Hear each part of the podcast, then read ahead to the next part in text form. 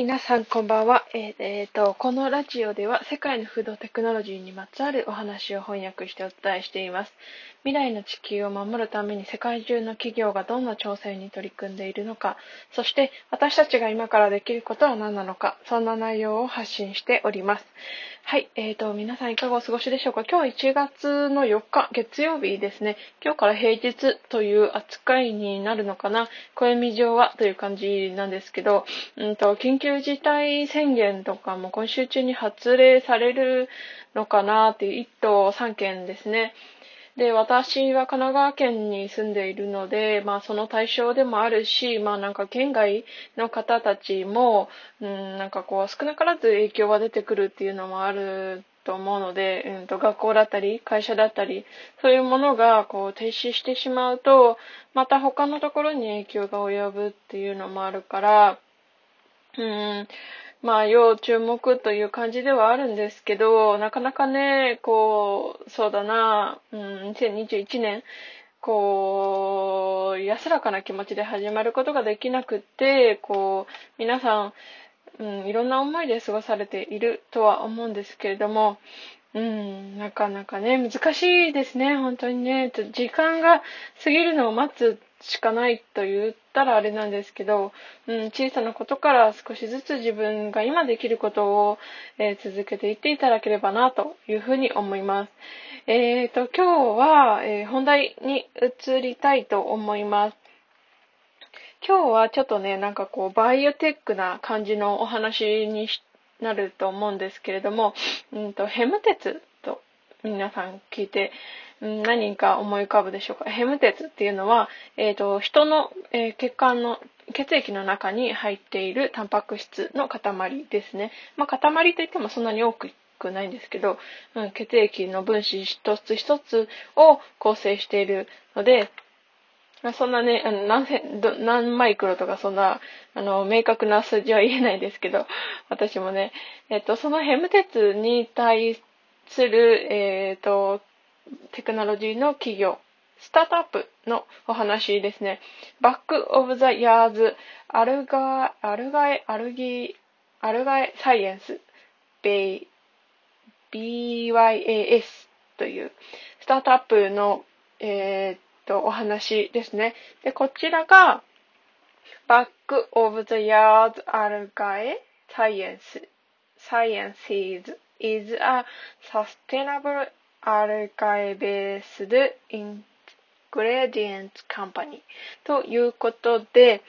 と、藻類ですね。海藻類。藻類のを、えっと、ベースとした栄養素を作る企業なんですけども、このね、えっ、と、企業が、うんと、何を成し遂げたかというと、ま、まだ全然開発段階ではあるというお話なんですけども、でも、このニュースがピックアップされるまですごく長い時間かけて、え開発しているんですよね。うん、なんかこの過程を見るだけでもね、本当に、なんだろう、こう一つのことを成し遂げるって本当に大変なんだなっていうふうに思ったんですけれども、うんと、インポッシブルバーガー、インポッシブルフーズと、皆さん聞いてね、あの、結構もう有名になってきているし、えー、大豆、植物ベースのパーティーを作る、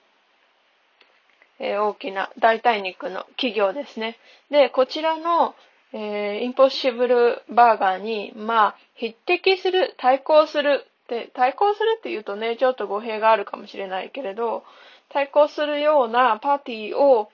作るぞという、あのー、話なんですけど、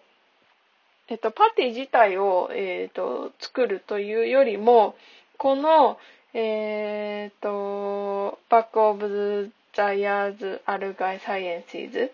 が、作ったものは、ヘム鉄を作ったんですね。うん。そもそも人がえっ、ー、と、ハンバーガーをガブって食べた時に、もぐもぐもぐって食べて、ああ、すっごい美味しい。ああ、これこれこれって思うための要素って皆さん何だと思いますか？そう。それが、えっ、と、ヘム鉄なんですよね。そう。あの、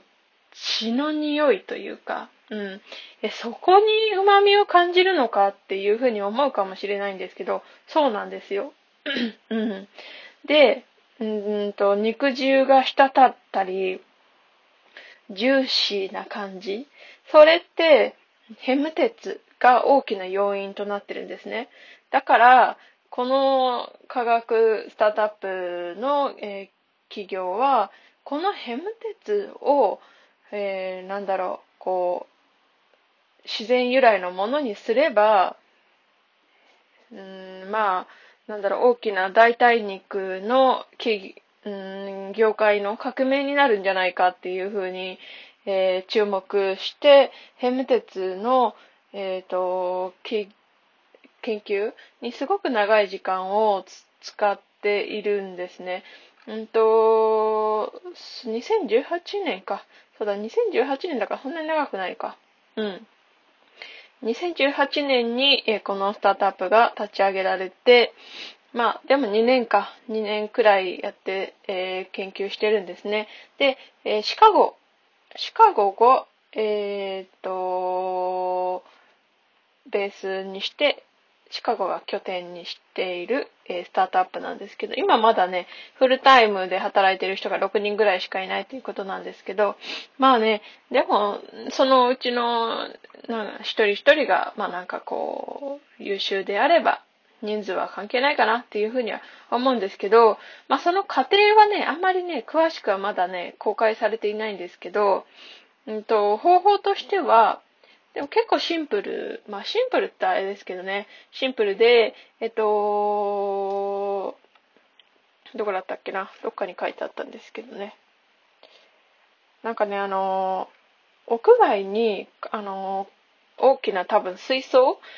あ、そうそう、ユタ州のアブラハムというところの水槽で、屋外に多分水槽が置いてあるのかな。そこで成長する海藻類、藻類から、えっ、ー、と、抽出する。っていうことなんですよね。そうそう。だからなんか遺伝子工学とか発酵とか、そういうこうちょっと複雑な過程は要しないっていうことで、まあなんか、あの、海藻を育てて抽出すればいいと言えば語弊がありますけど、そうそう。だから、こう、比較的自然にすごく限りなく近いっていう状態で、このヘム鉄が抽出されてるんですね。だから、うんと、もちろんなんですけど、えっ、ー、と、そういう倫理的な問題も、まあ、クリアしやすいと言ったら語弊があるんですけど、比較的こう、簡単にうん、認められ、安全性が認められて、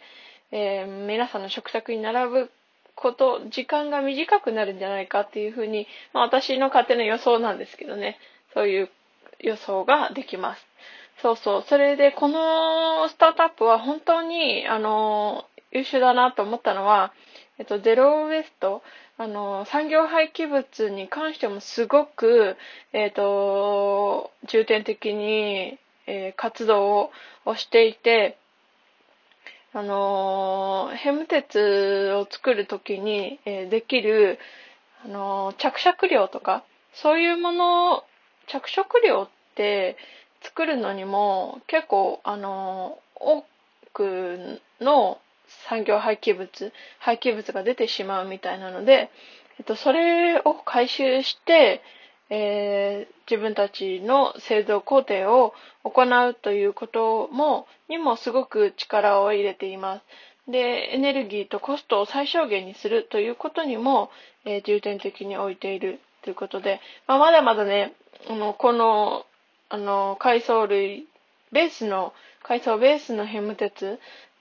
を、えー、まあなんだろう、まあ私たちが日常的に試してみるっていうのは、まあ、時間かかるかもしれないけれども、でもこの、うん、ここまでの段階として、えー、ヘム鉄が、うん、そうだな、こう、人、動物の血で、血でしか味わえないジューシーさというのが、海藻類とかね、こう自然にこう水の中から生成されるもので、味わえるっていうのはすごく大きな進歩だと思ったので、このニュースを、えー、共有させていただきました。はい。えっ、ー、と、今日はこんな感じでお話を終わりたいと思います。そうだな。うん。ちょっと日本の中ではいろいろね、騒がしいことがたくさん起こっていると思いますが、皆さんも、うん、そうだな。うん。まあ、ちょっと未来は明るいと信じて、うん。えっ、ー、と、が、お仕事なり、勉強なり、うん、家事なり、頑張っていただきたいと思います。はい、今日も最後まで聞いてくださってありがとうございました。また明日お会いしましょう。